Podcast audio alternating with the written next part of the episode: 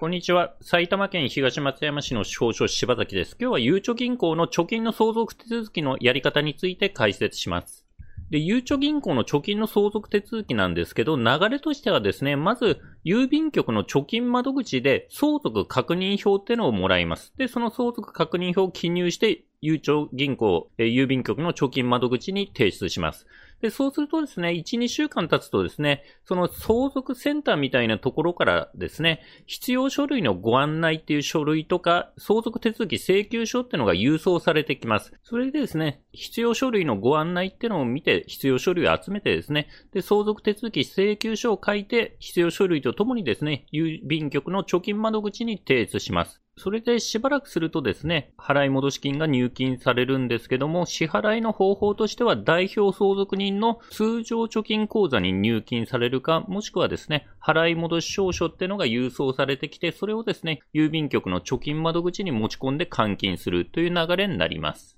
ちなみにですね、このチャンネルでは相続とか遺言の手続きについて情報発信をしております。では本題に戻りまして、ゆうちょ銀行のですね、貯金の相続手続きなんですけど、まず、相続確認票を入手します。で、これはですね、郵便局の貯金窓口でですね、こう、もらうかですね、もしくはゆうちょ銀行のホームページ、サイトでもですね、ダウンロードして印刷することが可能です。で、ちなみにですね、貯金がですね、100万円以下の場合はですね、代表、相続人のみによる簡易な手続きで払い戻しできるかもしれませんので、この辺はですね、郵便局の貯金窓口で確認してください。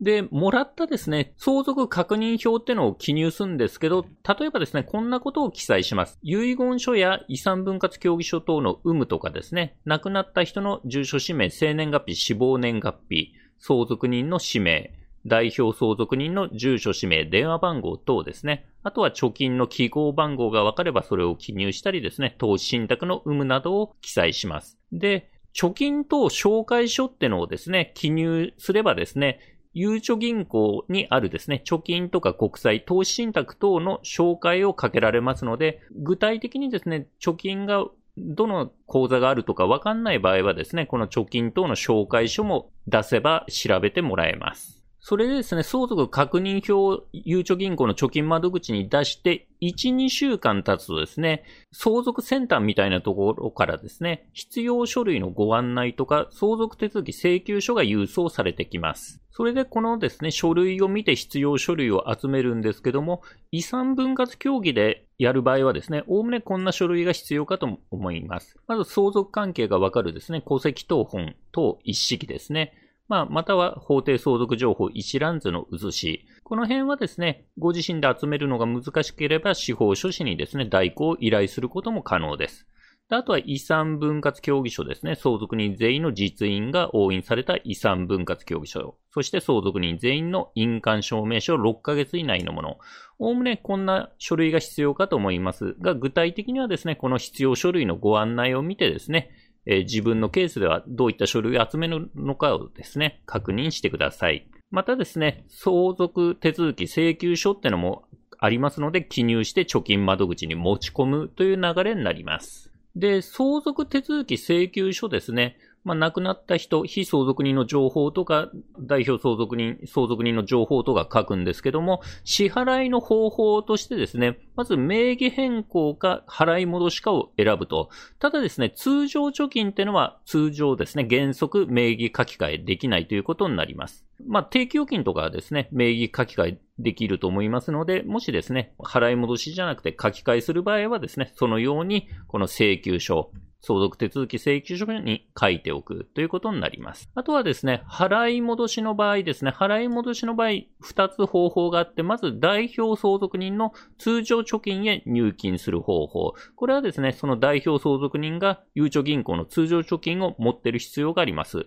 で、もしくはですね、払い戻し証書ってのを後日こう、郵送してですね、で、その払い戻し証書ってのをですね、ゆ貯銀行、郵便局のですね、貯金窓口に持ち込むと換金してもらえるということになります。で、ゆうちょ銀行の相続手続きの注意点としましては、まず時間がですね、1ヶ月ぐらいかかると思います。結構時間が他の銀行に比べて時間がかかる印象があります。そしてですね、確認票をもらったりですね、相続の必要書類出したりとか、あとは最後払い戻し証書を持ち込んだりっていうことでですね、3回ぐらいですね、郵便局の貯金窓口に行く可能性があります。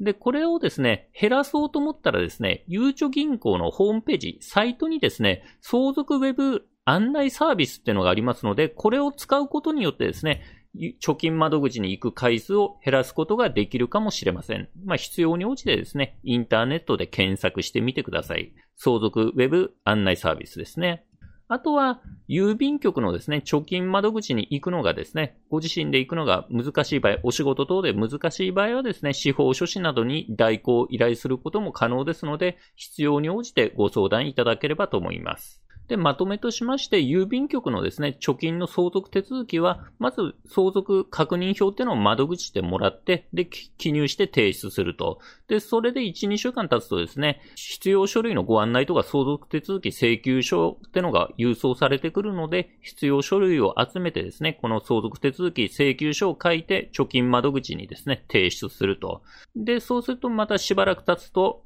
まあ、お金が払い戻しされるんですけど、支払いの方法としてしては代表相続人の通常貯金口座に入金するか、もしくは払い戻し証書っていうのが郵送されてくるので、それをですね、貯金窓口に持ち込んで換金するという流れになります。それではですね、ゆうちょ銀行の貯金のですね、相続手続きについて解説してきました。司法書柴崎事務所ではですね、不動産の相続登記とか預貯金のですね、相続手続きに関するご依頼を受けたまっております。初回面談相談無料ですので、必要に応じてお電話またはホームページからご予約ください。ホームページのリンクはですね、概要欄に貼っております。埼玉県東松山市の少々柴崎でした。ご視聴ありがとうございました。